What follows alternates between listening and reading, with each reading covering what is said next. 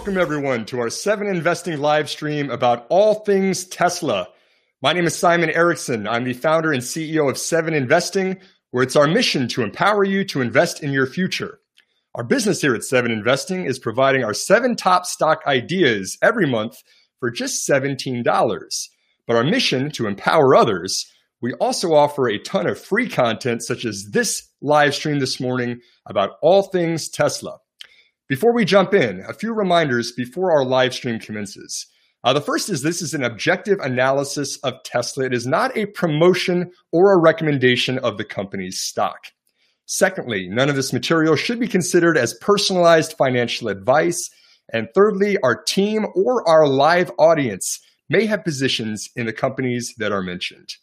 So, with all of that in mind, I'd now like to introduce my fellow seven investing advisors First, a shout out to our colleague Matt Cochrane, who isn't able to join us on the call this morning.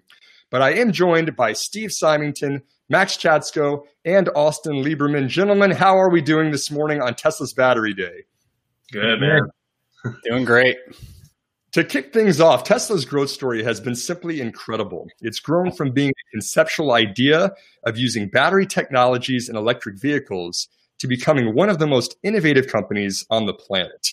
It has a long list of achievements during the past 15 years, which includes the initial introduction of its Roadster, the scaling of its Model S vehicle, its more affordable Model 3 vehicle, its SUV Model Y, and expanding its gigafactory footprint across the entire country and also around the globe.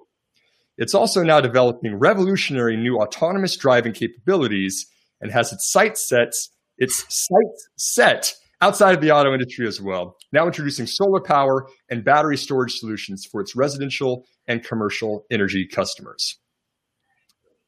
But in the first section, which I'd like to touch on here, is while Tesla's accomplishments have been impressive indeed, its stock performance of the last year has been downright meteoric.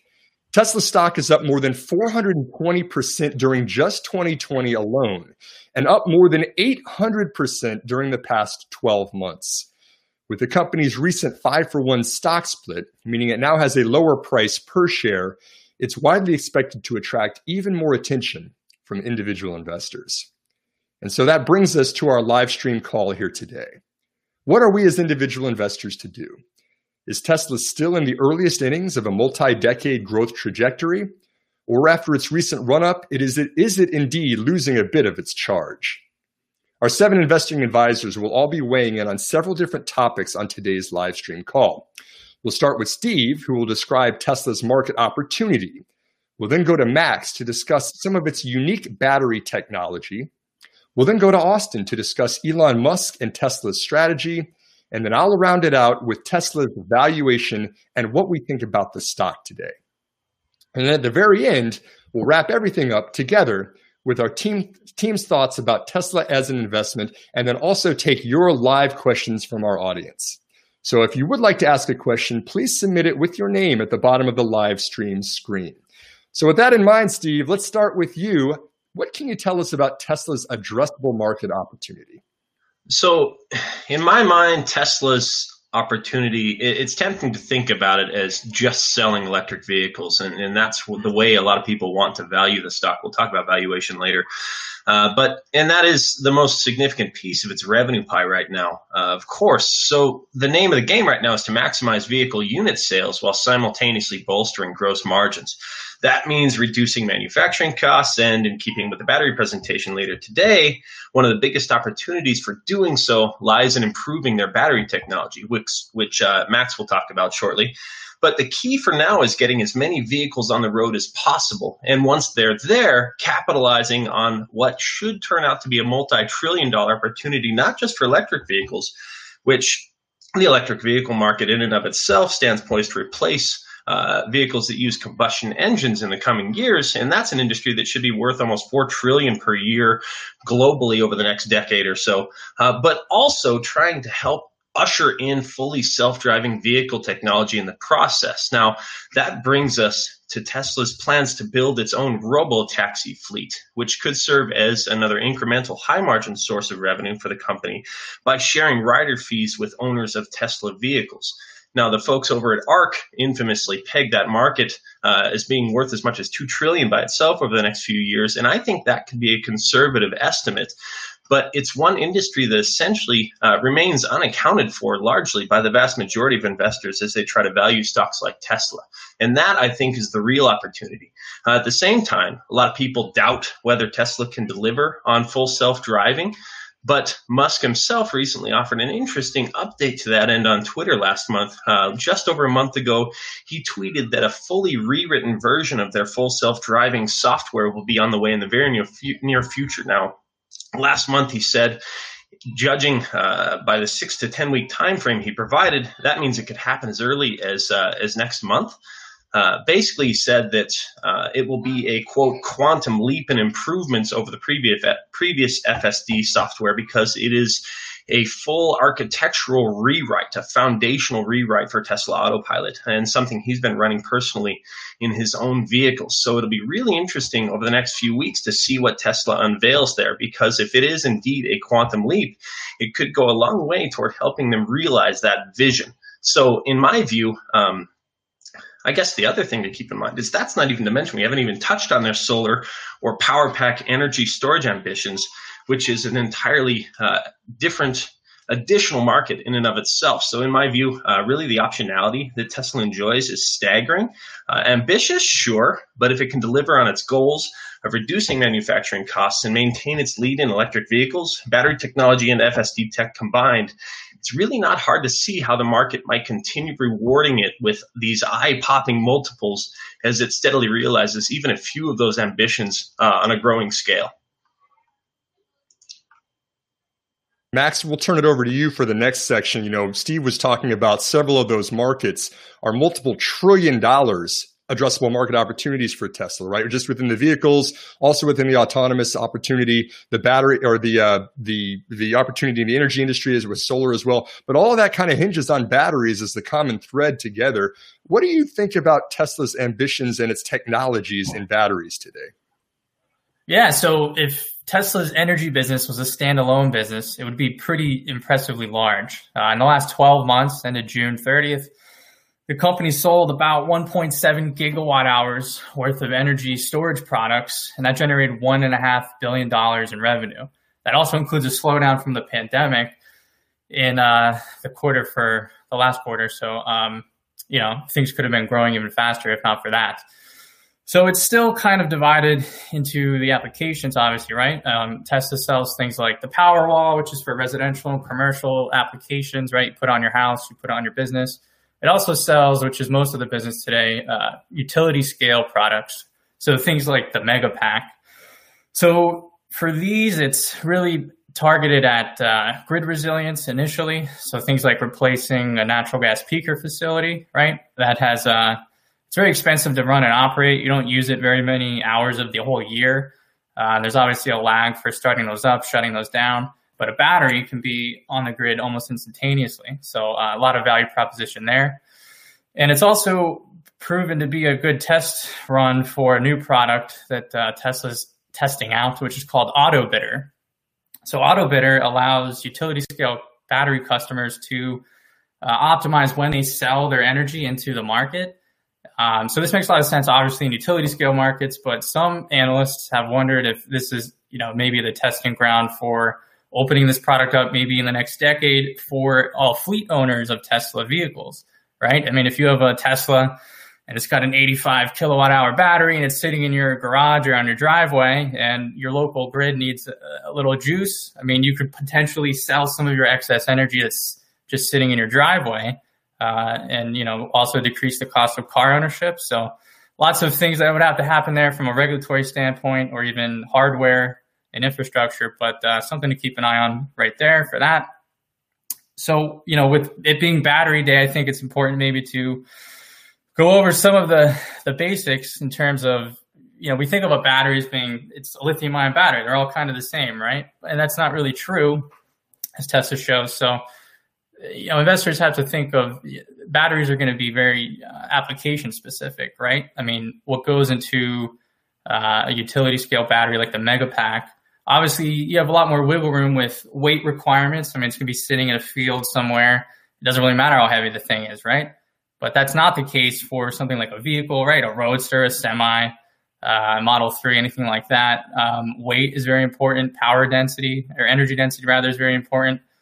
Um, you know, so different battery chemistries, different battery cell designs all come into play. Uh, so that's kind of what the rumors are for today, right? And Musk kind of walked that back in a tweet just earlier here about uh, trying to set expectations a little bit below, you know, world-changing events. But um, there's been some rumors of, you know, what could the announcement be today? Maybe it's a one million mile car, or you know, the battery pack would last that long. Maybe it's something like an iron phosphate chemistry, which Tesla's using with its battery cell provider in China, which is uh, CATL. Um, so with the walkback comments, I'm not sure how where investors should expect that to be. I mean, it makes sense. He said, you know, there's going to be time to ramp up production capacity. Um, anything with with ramping up from a lab scale or pilot scale up to commercial scale uh, for manufacturing is obviously very difficult, as Tesla investors know all too well. But um, I think investors could be pretty happy if Tesla just announces uh, an advanced battery architecture and with some improvements in chemistry. So maybe look for something along the lines of uh, using a little more nickel in the cathode that can lower the cost of the overall battery.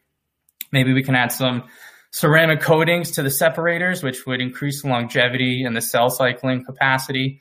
And one of the bigger advancements, I'm not sure if this is really ready for prime time, but you never know with Tesla, would be introducing silicon into the anodes. So silicon's been the awesomest material. We want to use that in anodes, but the problem is uh, it expands and contracts way too much. There's too much volumetric change when you're charging and discharging a battery.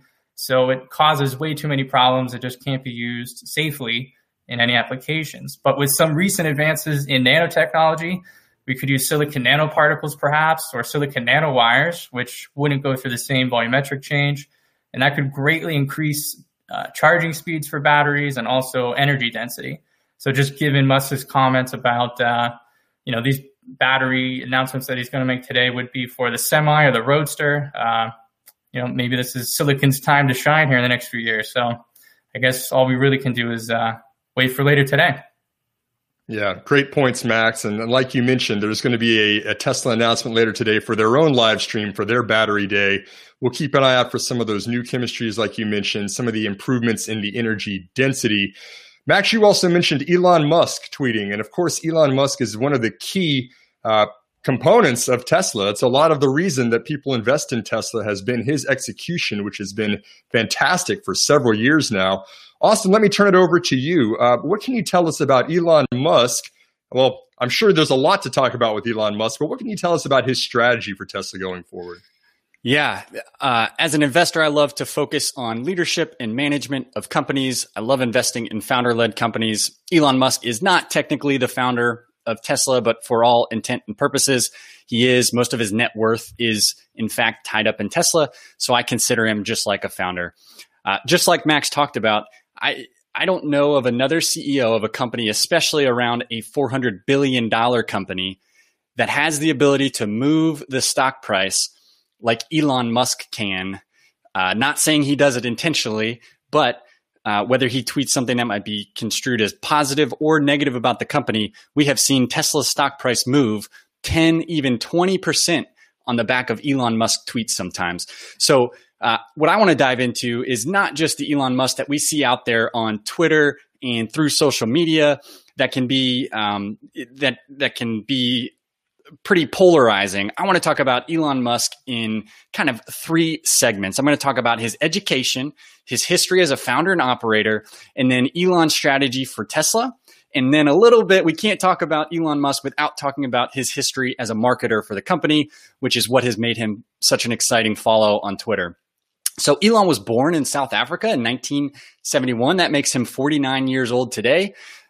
I can't believe he's only 49 years old. Think about the things that uh, he could achieve for this world and potentially uh, on other planets in for the remainder of his life. That's exciting to think about. His estimated net worth is around 100 billion dollars as of September 2020, and much of it is tied up in Tesla and SpaceX. From an educational standpoint, he studied ed, uh, economics and physics at the University of Pennsylvania, and he graduated in 1997 with a Bachelor of Science degree in economics from the Wharton School and a Bachelor of Arts degree in physics from the College of Art and Sciences. I went to college and I had trouble finishing with one degree. So early on in his education, we already started to see how much of a go getter and a thinker, and achiever Elon Musk was. His, his tenure in Silicon Valley started in 1994 with two internships. One was at an energy storage startup, and the other was at a, store, a startup called Rocket Science Games. And by one of his early mentors there, the person that hired him, he was actually uh, noted to have boundless energy and a hacker background, and he wasn't afraid to go figure things out. That was according to Bruce Leak, who was actually a lead engineer eventually uh, behind Apple's QuickTime product. In 1995, the education he had already gotten wasn't enough. He started his PhD at the university at Stanford in energy and physics. And he actually applied to Netscape and never heard back. So shortly after that, I don't know if it was out of spite or, or why, but he left the graduate program at Stanford and dropped out and launched an internet startup instead. And so just imagine what the world would be like. And maybe Tesla doesn't even exist if Elon Musk heard back and got that job at Netscape. So my takeaway there is uh, even early in his educational career, Musk was known as a creative go-getter. He's an engineer by training, and that has heavily influenced his strategy as a founder and CEO, especially at Tesla and SpaceX. So let's jump into my segment two. Let's talk about Elon as a founder and an operator. In 1995, he co-founded Zip 2, which was a web software company that developed internet city guides for newspaper publishing companies and eventually sold to Compaq. Uh, from that, Musk received $22 million. And we're going to see an interesting trait here of Musk piling this money that he gets from these endeavors into his next company, which is a similar strategy that he's applied from a product perspective to build Tesla. And we'll get into that later. So then in March of 1999, he piled that $10 million into um, X.com, which was a financial services company that merged with a company called Confinity. The important part about this, Confinity owned PayPal. In October 2002, PayPal was acquired by eBay, and Musk received 165 million, uh, leaving the company. In 2002, he founded SpaceX. So, interesting fact there, he was a part of SpaceX long before he was a part of Tesla. Uh, and SpaceX is, is the space ex- exploration company that he still runs today alongside Tesla. We've all seen it in the news with their recent launches. In 2004, Musk led an investment round in Tesla, joined the board of directors, and eventually assumed the CEO role and took over as product architect in 2008, right after the great financial crisis. He, he holds both of those positions today. And a little interesting fact Musk is the longest tenured CEO of any automotive manufacturing company. Pretty interesting when we think about uh, Tesla's history there. My takeaway from this section is that for as much criticism as Musk gets, he has a long history as a founder and operator at very successful, innovative companies. He's invested his own money into each of his ventures, so his financial success is aligned with shareholders, especially at Tesla, where most of his net worth is tied up. So let's talk a little bit about strategy at Tesla. And if we followed the company, we have seen this played out. And remember, Elon's history of investing proceeds from previous sales into his next company, he did he's done the same thing with products at at Tesla to grow Tesla. So uh, they started out trying to make consumer electric vehicles even possible. There was no infrastructure, you couldn't charge them, and nobody even believed in the possibility of making cross country trips in electric vehicles. It was just a dream.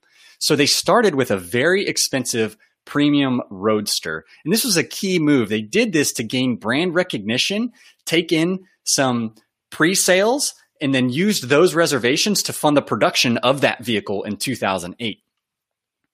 After that, they have increasingly introduced new vehicles at lower price points to try to grow their market, which we talked about earlier, and they've been highly successful.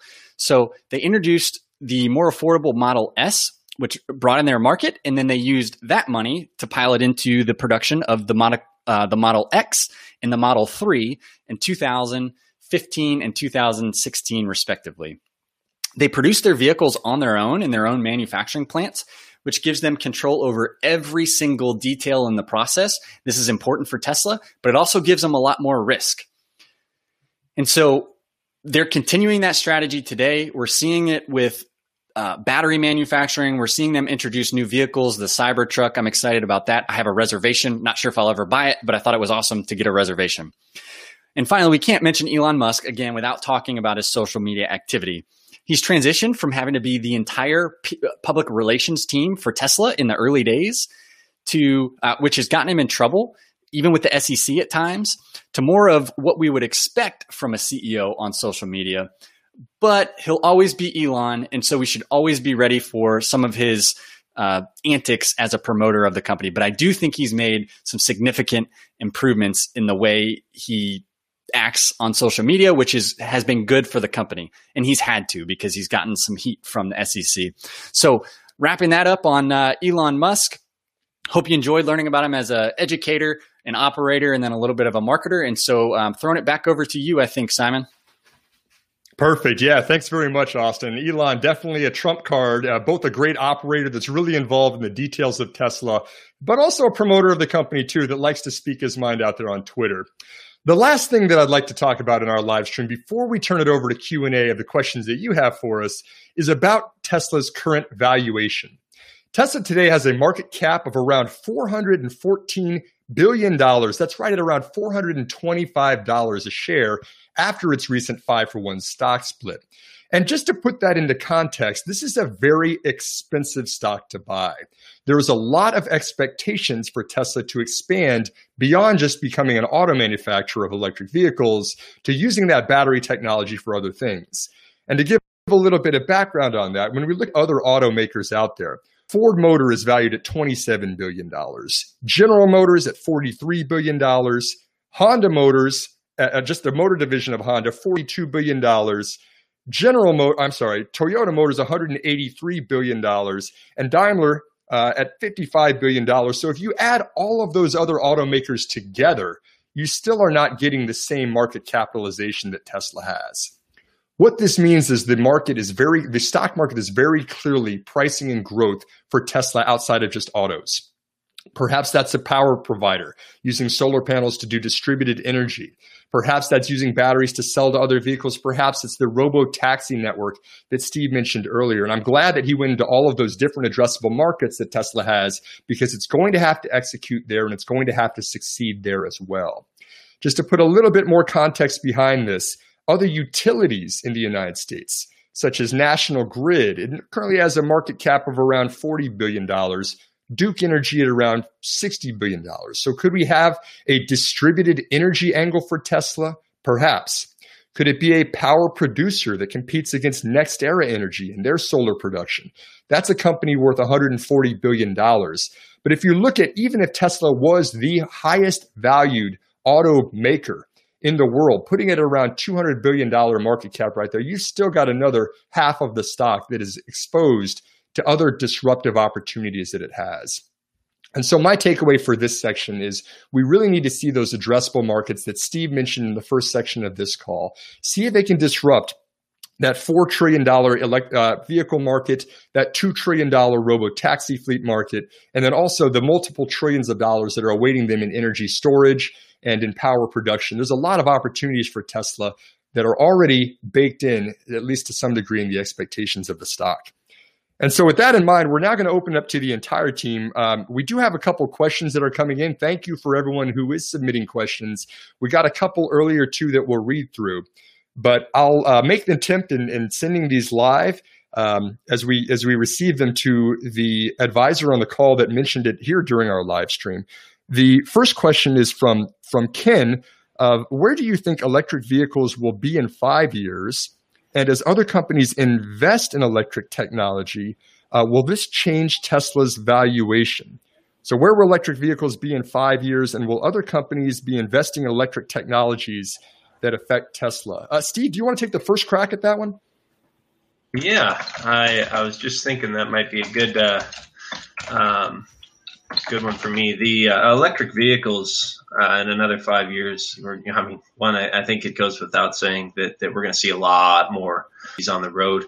Uh, there are um, you know several of the uh, the the biggest manufacturers, just the even the legacy manufacturers, have announced roadmaps that largely revolve around EV technology. So uh, I want to. I, I, Volkswagen, I think, uh, comes to mind. Uh, they said something over the next five years or so. Uh, they're looking at actually, um, you know, basically rolling out an all EV lineup. I, I know there's uh, electric versions of several uh, flagship Ford vehicles coming out, and uh, you know some of the big ICE fans, uh, internal combustion engine fans, are are kind of up in arms about it. But that's the way it's going, and uh, you know you kind of lose the the sound but gain the torque, and and uh, you know, and then it's it's just you know fossil fuel. I think it's just going to go the way of the EV, and and that's the way we're going to see it. But um, yeah, it, it's it's hard to to put a number on that, you know, without digging in and fighting uh, finding specific citations on studies. But um, I think it's going to be one of those curves, you know, just like your your e-commerce versus in-person retail, uh, you know, where it, it, happens slow and then happens much more quickly. Uh, but I think everybody else is going to be playing catch up, uh, to be honest, behind companies like Tesla. And I've said that before on previous podcasts: is that as Tesla wins, everybody else loses, and and uh, yeah, that's as a as a Tesla shareholder, you know, I can I can maybe say that with a little bit of bias, but I'm not the only one. Obviously, thinks that way. Yeah, I, I, agree. Just to add with what Steve said, Ken, I think one of the big advantages for Tesla is the data advantage. They've got autopilot collecting a lot of data out there because it's actually self driving itself. Tesla, of course, a big part of this thesis is getting to full self driving. We're not there yet, but people have already put $8,000 down for the software package that would enable Teslas to completely drive themselves in the future, perhaps be a robo taxi where you send your car out. Uh, Tesla gives people rides around like Uber is doing today, but it's keeping the entire share, and Tesla's making maybe taking a 20% of that through the Tesla network. In addition, for all of that data that it's generating, while it's being a robo taxi or autonomous service, uh, that's just training its neural networks to be even better at self-driving. And I think that's the big advantage they have over a lot of those other vehicle manufacturers is actually be behind the scenes in the data centers and the neural networks they're training so they can recognize things better and drive more effectively and safely. Uh, next question I think is coming in on the screen live from Steve Albert. It looks like it says, how can I invest in Tesla's growth indirectly? Do they have any suppliers that have a moat of any kind. Uh, m- maybe Max, do you want to start with that one, and Austin chime in if you'd like to also. Yeah, I'm not too well up on the uh, on the vehicle angle of it, but for batteries, I think we'll start to see some differentiation. I mean, there's going to be um, deals just for specific materials, and if you look at the technology roadmap for batteries versus so we have current generation now um, in the next five to seven years, there's going to be something called just advanced designs, advanced uh, generation batteries. And then the next frontier is kind of like towards the back end of the 2020s, um, maybe like a solid state battery. So all of these are built differently, they're constructed differently, and they all have different material requirements. So there might be some plays there in terms of um, picking up on one of those before it kind of uh, before Tesla really announces or has their production ramped up. But um, so uh, it's still too early for for that angle, though. Uh, I, uh, I uh, something to add. Whoa, Steve! To that whoa, end, whoa, uh, whoa. jump in, Austin. You you go ahead. You got like I'm just kidding. That's on Elon.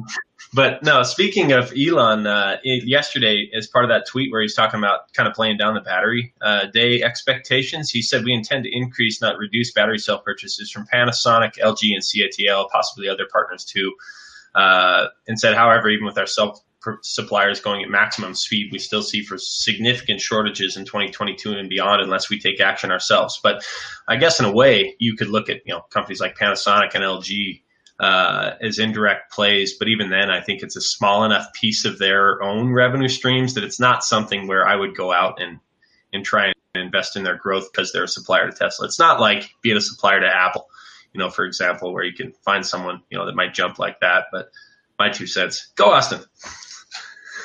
uh, yeah, the only thing I'll add um, is I, as an investor, try not to invest in any company that is super reliant on another company using using their products as a manufacturer or something just because all it takes is one decision or or you know maybe Tesla decides they used to use NVIDIA GPUs, I think, in, in their vehicles uh, they decided to make their own, and Nvidia was able to sustain that. They're a huge company, um, but if it was a smaller company, that could destroy an investment thesis. The way I try to think about investing, maybe off of a trend like EVs or Tesla, especially get, if they get the autonomous vehicle network going, is what are the second and third order effects that might happen from that? And for me, one of the things I'm thinking about is maybe we're looking at, especially with coronavirus, a shift away from big cities to where people are living more in rural areas. And then what are some ideas that might come up from that as companies I like? And I'm not talking about any specifically, this is about Tesla, but that's how I think about investing off of some of these, these company theses or, or big trends. Yeah, That's a great also, point. Also makes a good point about you know you don't want to just invest in a company because it's supplying Tesla if it's too much of its revenue stream. So, um, like 10 years ago, there was a company, A123 Systems. It's a big battery IPO, big battery company, right?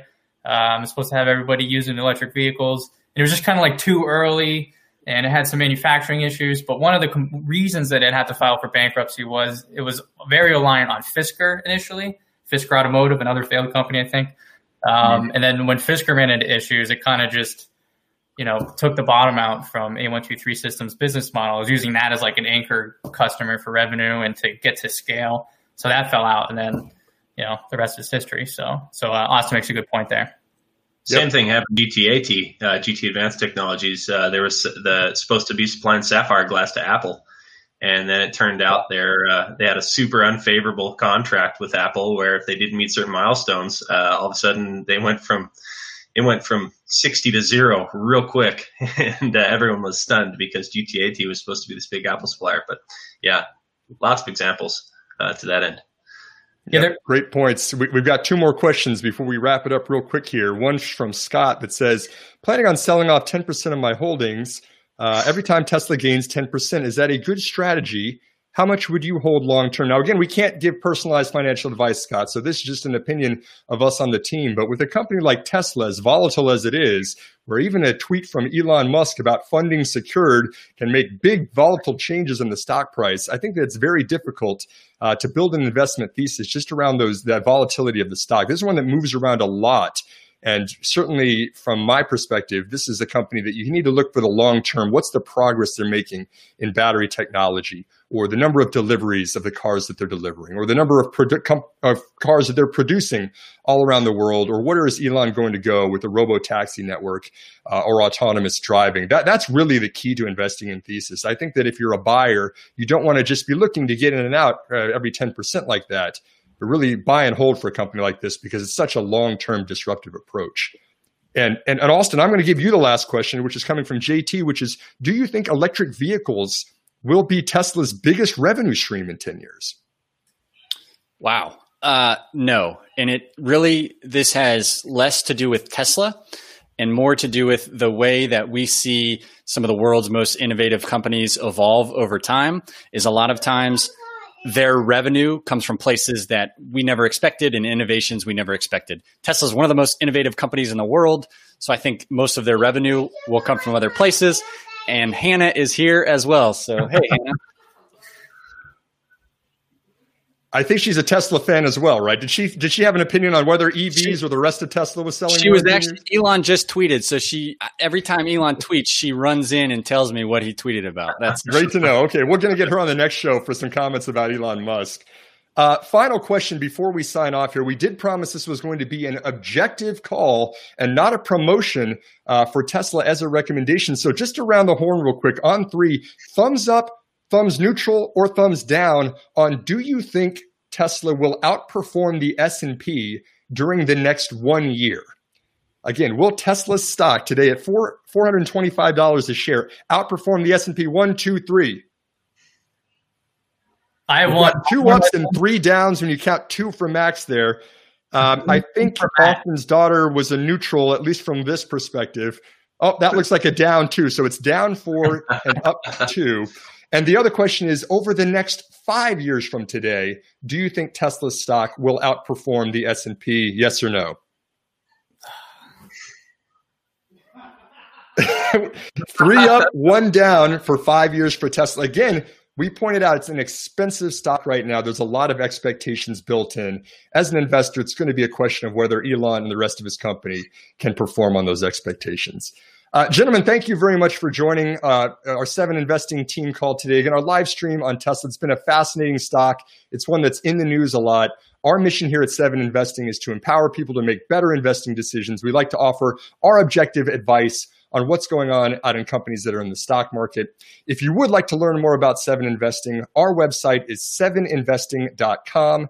If you'd like to sign up and get our seven best stock ideas every month for $17, it's seveninvesting.com slash subscribe. On behalf of all seven investing advisors, my name is Simon Erickson. We are here to empower you to invest in your future. We are Seven Investing.